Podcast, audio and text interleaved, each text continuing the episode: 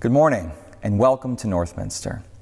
Wherever you're coming from and whoever you are, this is a community where all are welcome. We can see God a bit more clearly through your eyes, and so we celebrate everyone who comes to the party. Today is the sixth Sunday of Eastertide, the season in which we ride the wave of resurrection hope, even as we struggle to make sense of that hope in the lives we lead day to day, when they still look so shockingly ordinary. Today, we'll spend time in prayer for patience and compassion in our interpersonal relationships and we'll reflect on Jeremiah's words of solace to the people of Judah about settling in and imagine together how their story might inform the one we are living right now. Now, as we begin today's liturgy, please receive this blessing of our time together. As you rose this morning, perhaps you lamented your lack, your lack of sleep your lack of normal, your lack of companionship, your lack of worth. If these were the whisperings in your head, you are not alone and you are welcome here. But here, may you rise again and discover the strength of the secret stream that runs beneath doubts and lack. May you discover gratitude for what is May you discover openness to whatever comes. May you discover sustenance in companionship. And may you discover that you are loved and you are enough, just as you are. Let us worship God together.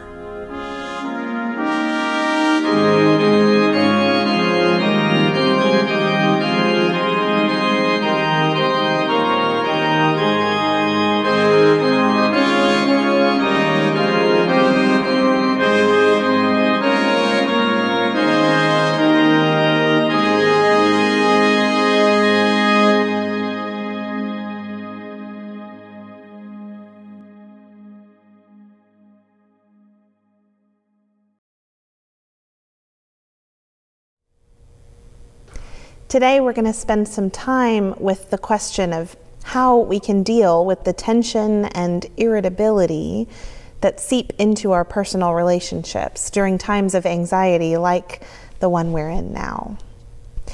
There's an unconscious memo that circulates in Christian subcultures, particularly here in the South, that says that in order to be a good Christian, we've got to be nice.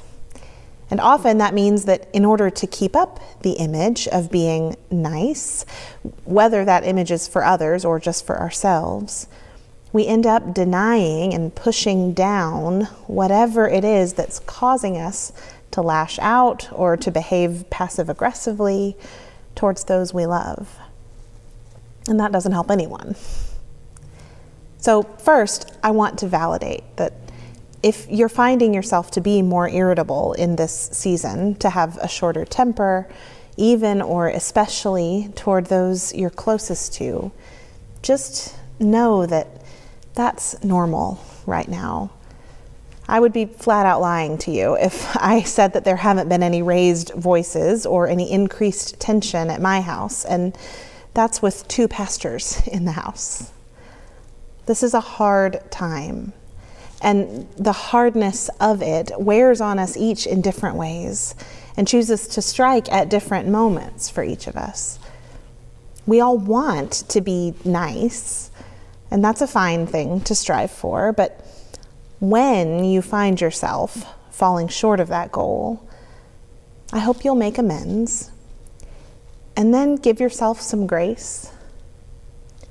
And then take some time to stop and examine what it is underlying that tension that's causing you to behave that way in the first place.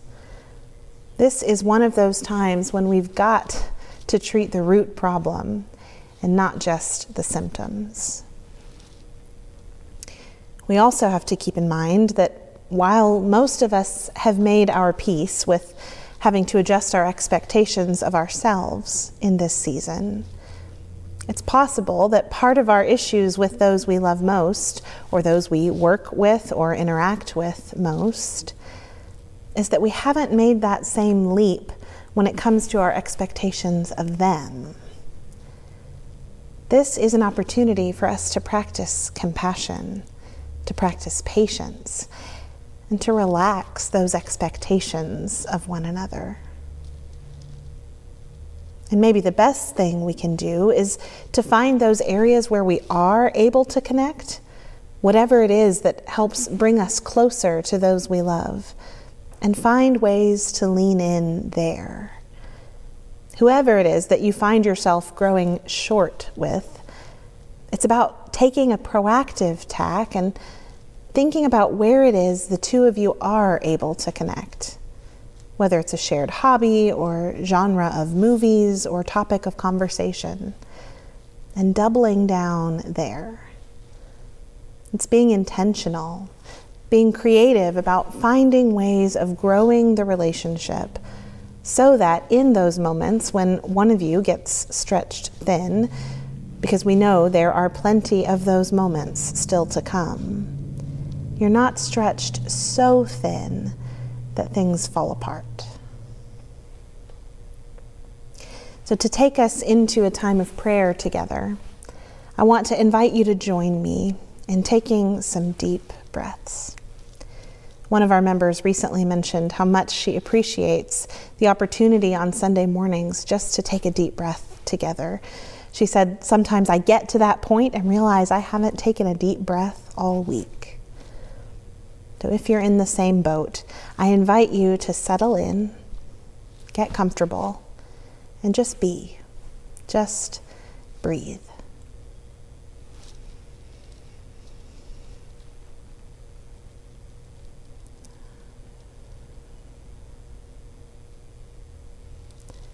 Inhale and exhale.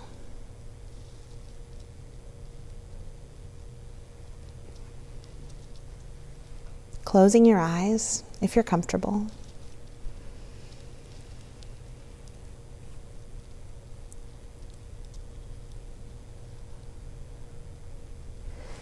calling to mind the metaphor of the breath of God hovering over the waters of creation. Breathe in and breathe out.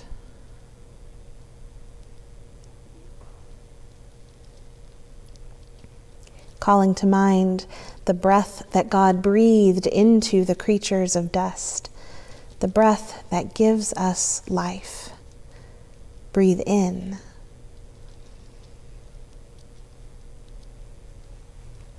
And breathe out.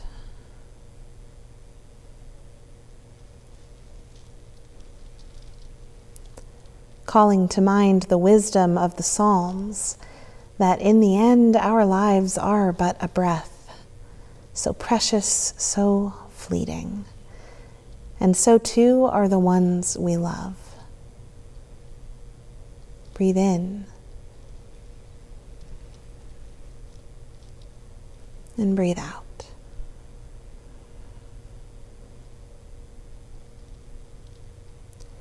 Calling to mind the faces of the people we love, which are so often the same people we lose our temper with. Just sit with their faces in your mind for the next few breaths, the ones God has given you to love. Breathe in and breathe out.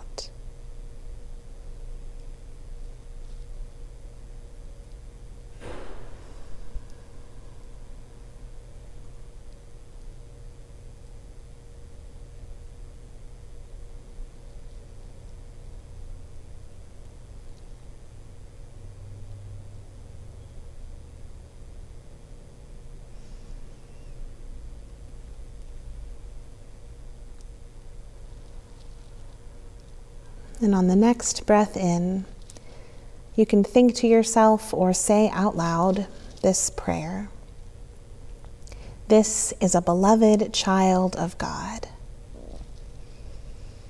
And then on the exhale, using the words, made in the image of the God who is love.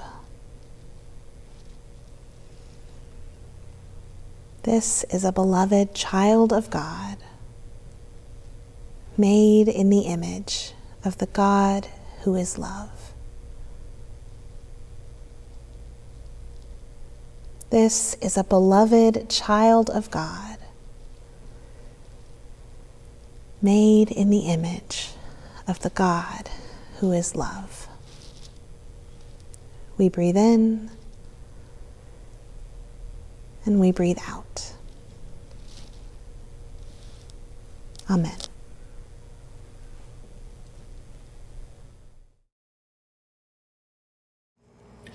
A reading from Jeremiah 29. Jeremiah sent a letter from Jerusalem to Babylon to the surviving elders among the exiles, to the priests, the prophets, and all the other people Nebuchadnezzar had deported. This happened after Jehoiachin, together with the queen mother, the officials, the other leaders of Judea and Jerusalem, and the craftsworkers and the artisans departed from Jerusalem. The letter read Thus says Yahweh Omnipotent, the God of Israel, to all the exiles deported from Jerusalem to Babylon Build houses to live in, plant gardens, and eat what they grow. Marry and raise daughters and sons. Find wives for your sons, and husbands for your daughters, that they may bear daughters and sons. Multiply while you are there. Do not decrease. Rather, seek the peace and the prosperity of the city to which I exile you. Pray to Yahweh for it, for if it prospers, you will prosper. This is what Yahweh, the God of Israel, says Do not let the diviners and prophets among you deceive you. Don't listen to the dreams they dream, for they lie when they prophesy in my name. I did not send them, declares Yahweh. Thus says Yahweh Only when the seventy years granted to Babylon are over will I visit you and fulfill my promise to bring you back to this place. I, alone, know my purpose for you, says Yahweh. My purpose for your prosperity, and my purpose not to harm you, my purpose to give you hope with a future in it. At that time, you will call upon me, and come and pray to me, and I will listen to you. You will seek me and find me when you seek me wholeheartedly. I will let you find me, says Yahweh, and I will restore your fortunes.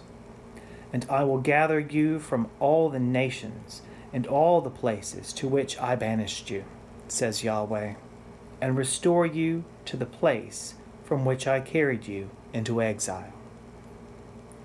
This is one of our sacred stories. Thanks be to God.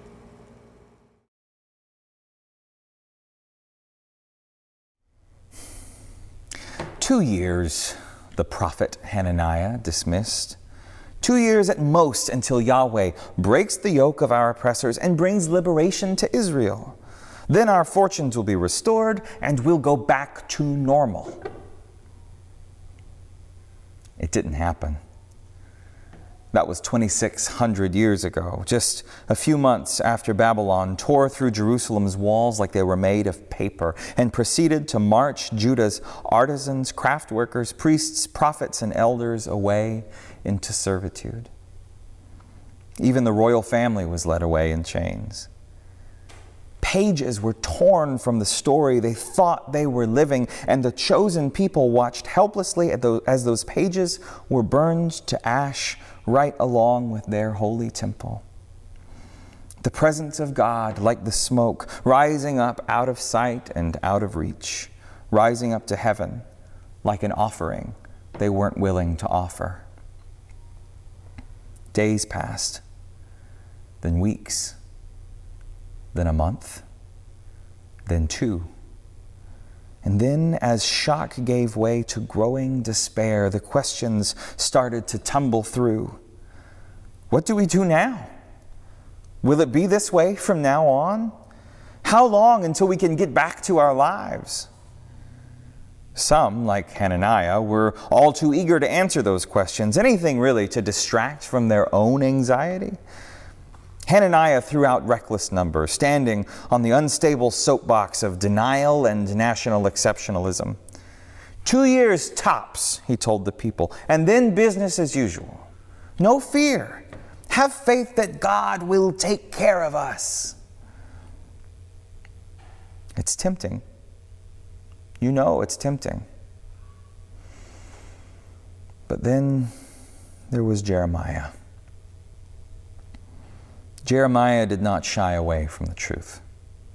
He was used to making people uncomfortable, but as far as he was concerned, that was their problem to work through and not his. Don't misunderstand, he was afraid too. You would have to be a fool not to have been. But he was also wise enough to know that willful ignorance helped nothing. One does not heal a wound by pretending it's not there. He heard the people cry, What do we do now? But his answer was different. Live your life, he wrote directly. There's no avoiding this, and there's no speeding through it, so settle in. You build houses and you live in them. You plant gardens and you eat what they grow. You get married and you raise daughters and sons. What you do is let go of the place that you wish you were and seek the peace and prosperity of the place to which you are exiled. Learn to find your well being there. Learn to find God there. And then there's this whole dramatic thing about Hananiah being wiped off the face of the earth, but that's a different story for a different day. When I hear the tone of Jeremiah's voice, I can't help but remember a science reporter from a podcast interview I, had, I heard a few weeks ago. Let me just say that if I ever wanted to feel overwhelmed for any reason, all I'd need to do is think about the number of podcasts I haven't listened to. When I first started podcasts, I thought I could just pick a few, work them into my routine, and keep up with them. Ha! As I started getting recommendations and seeking out personalities that I enjoyed, my podcast library became a graveyard of broken promises. So one morning, when Claire recommended an episode of The Daily, the New York Times' morning news podcast, I didn't feel gratitude so much as resentment of her unrealistic expectations of me. But still, for a reason I still don't quite understand, I did take her advice and I did listen and what I heard shifted my whole attitude towards our current crisis. The episode was from April 20th, 2020, which in COVID time is like seven years ago. The host, Michael Barbaro, set the scene of the story, set the scene with the story about the president's pressure on the states to end the lockdown and reopen their economies, which sparked a debate on when and how exactly it would be best to get that ball rolling. So, to address those questions, Barbaro introduced their science reporter, Donald G. McNeil Jr. Now, here's what you need to know about Donald McNeil. Back in February, when the U.S. was watching the pandemic unfold overseas with an attitude that John Oliver best described as, but it wouldn't dare come here, McNeil was already telling people to prepare for mass lockdowns.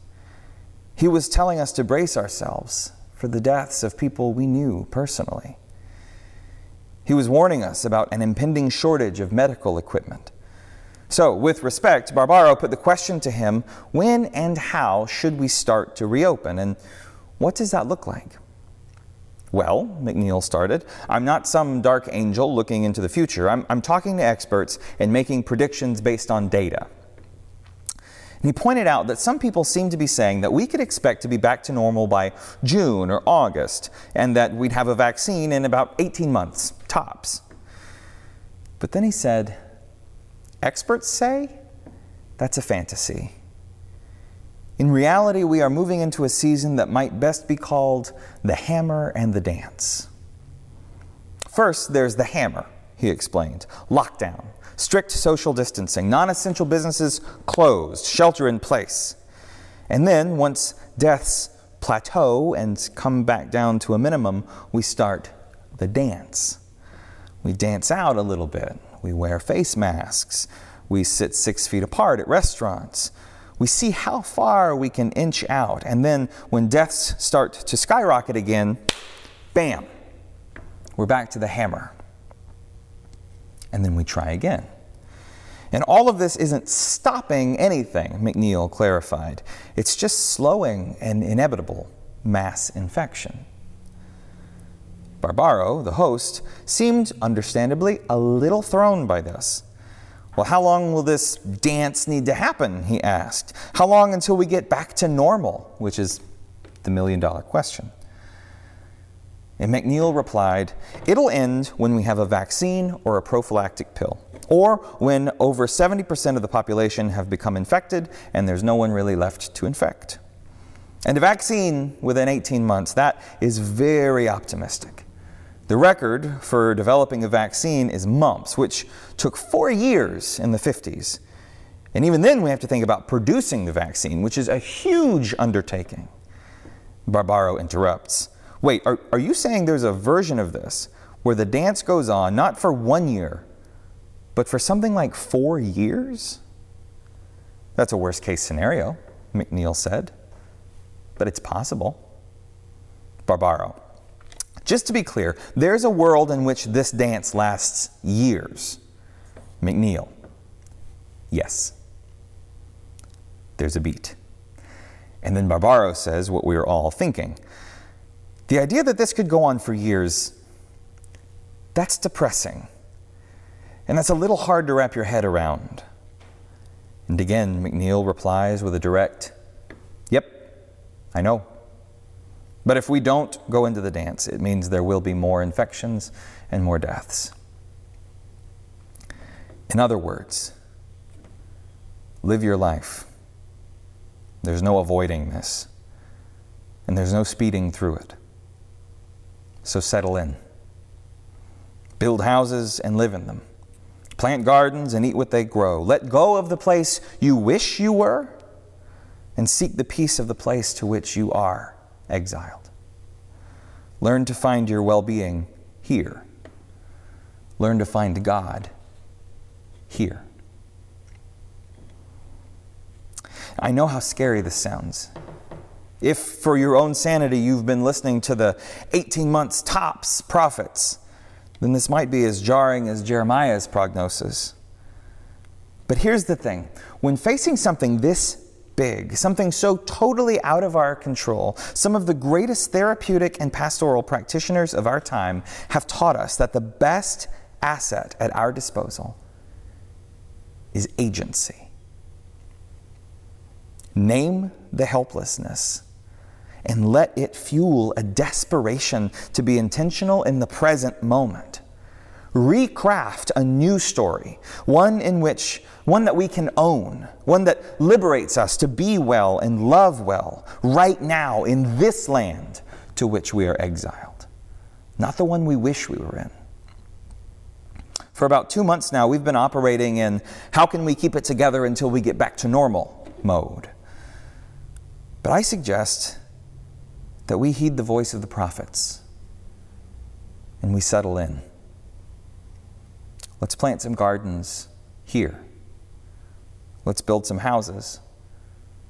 Let's learn to seek God here and learn what it is to be the church in exile. Now, what does that look like? We have some ideas. Way back in the days before a global pandemic, oh, wait, sorry, way back in the days when global pandemics were relegated to the world of dystopian sci fi, Claire and I were excited about the prospect of walking alongside the congregation in a process of discovering, clarifying, and working through our communal story.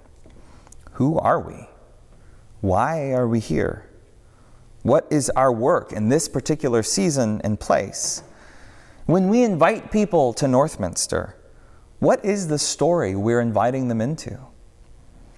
We actually wanted to start having this conversation at the Coordinating Council retreat in March, but obviously that didn't pan out. You know, because coronavirus. And after the world closed down, days passed, and weeks, then a month, and then two. But we notice that rather than becoming irrelevant, those same questions have become more acute. In this particular season, who are we? How do we most faithfully embody love for one another and our community? How do we learn what it means to seek God and be God's church in this new place? And rather than hinder us from spending time with these questions, in an unexpected way, the changes this season has brought us has actually given us an edge. We have a renewed drive to be together and talk about things that matter. We've discovered and become comfortable with technology that makes, uh, makes that work easier than ever. And since all our habits have been disrupted, we are riding on this new this energy of new approaches and new beginnings. As we face what it means to settle in and plant a garden in this COVID 19 land, things are actually lined up pretty well for us to go about this work. So let's start with tonight's celebration. Tonight is the first step in paying attention to who we have been so that we can see more clearly who we are becoming and who we can be now. At 5:30 tonight, everyone is invited to log on to a church-wide Zoom call where we will split into groups and connect over stories about times that we felt most alive at Northminster, times we have felt the proudest, and times that we've been sorry. And then coming back together, we'll take a look at what kinds of stories, themes, and values came up to the surface. And then next weekend, the Coordinating Council is going to get together over Zoom to talk about what we heard. How do the stories and themes that we heard inform how we see ourselves? How do we make that explicit? What do they say about why we exist? Because a community with a why can live through almost any how. And then over the following two weeks, we're asking every commission to meet and have a similar conversation. In the why of Northminster right now, what is your how? What are the implications for education, for missions, for community, for how we use our property, for how we approach arts and hospitality and worship and stewardship? And all the while, I'll be conducting a series of interviews with congregants about their experiences of God and of Northminster and releasing those week by week. And it's our hope that all of it together opens our eyes more to who we are right now, to what is ours to do, and to where we're going from here. It's our hope that through awareness and grace and flexibility, we'll learn to keep living this story, co written with the Spirit of love in this new place and this new time. It's our hope that this will clarify what gardens we're being invited to plant and what houses we're being invited to build. Jeremiah ends this section by writing in God's voice, saying, I know my purpose for you. Even in the midst of all of this grief and disruption, my purpose is for your well being, not your harm. My purpose is to give you hope, to give you a future. When you learn to seek me wholeheartedly in this new place, you will find me. And your fortunes will be restored in a way you couldn't possibly have imagined. So, people of God, there's no avoiding this, and there's no speeding through it. So let's settle in. Let's build a house and let's plant a garden in this new land. Let's learn to find ourselves in this place. Let's learn to find God here. And as we do, we'll find our well being again. I'm so grateful to be here with all of you while this is happening. And I know that we can build something beautiful. Thank you. Amen.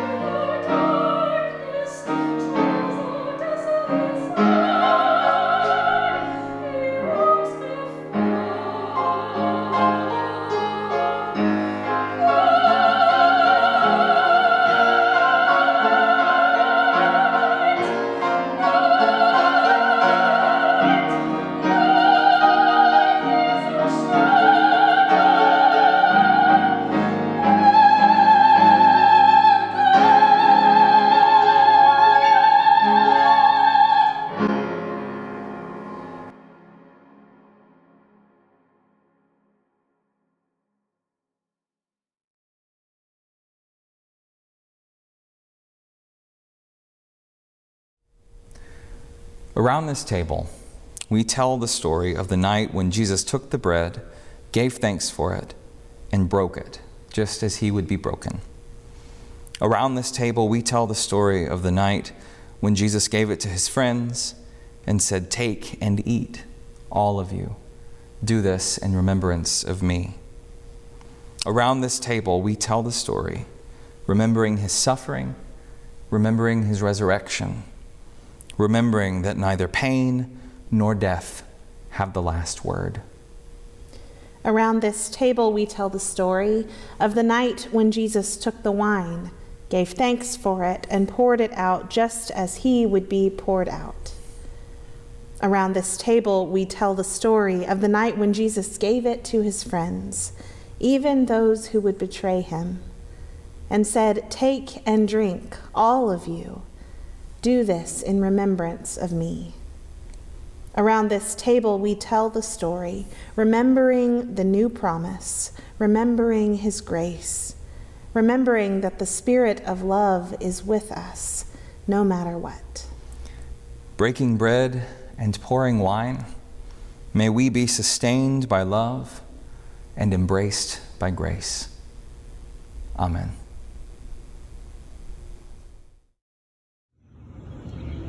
Eternal Spirit, Earth Maker, Pain Bearer, life giver, source of all that is and that shall be, Father and Mother of us all, loving God in whom is heaven, the hallowing of your name echoes through the universe. The way of your justice be followed by the people of the earth.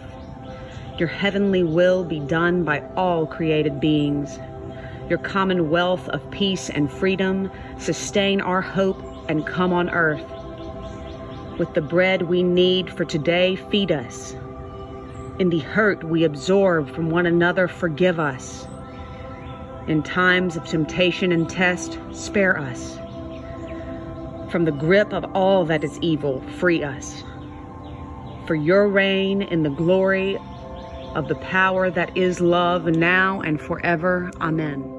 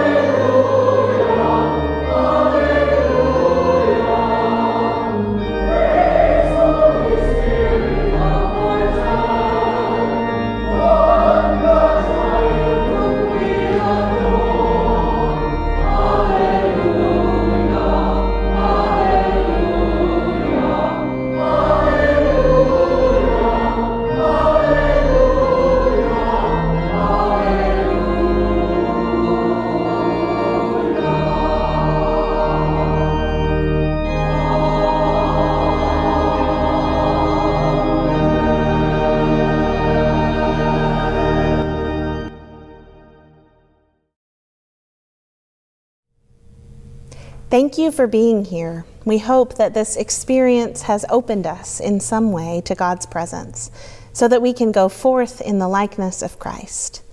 We have just a few quick announcements before we disperse. Remember to come back tonight at 5:30 for the church-wide story listening event over Zoom. You can find a link to that call in the newsletter and in a couple of emails that we've sent out over the last couple of days.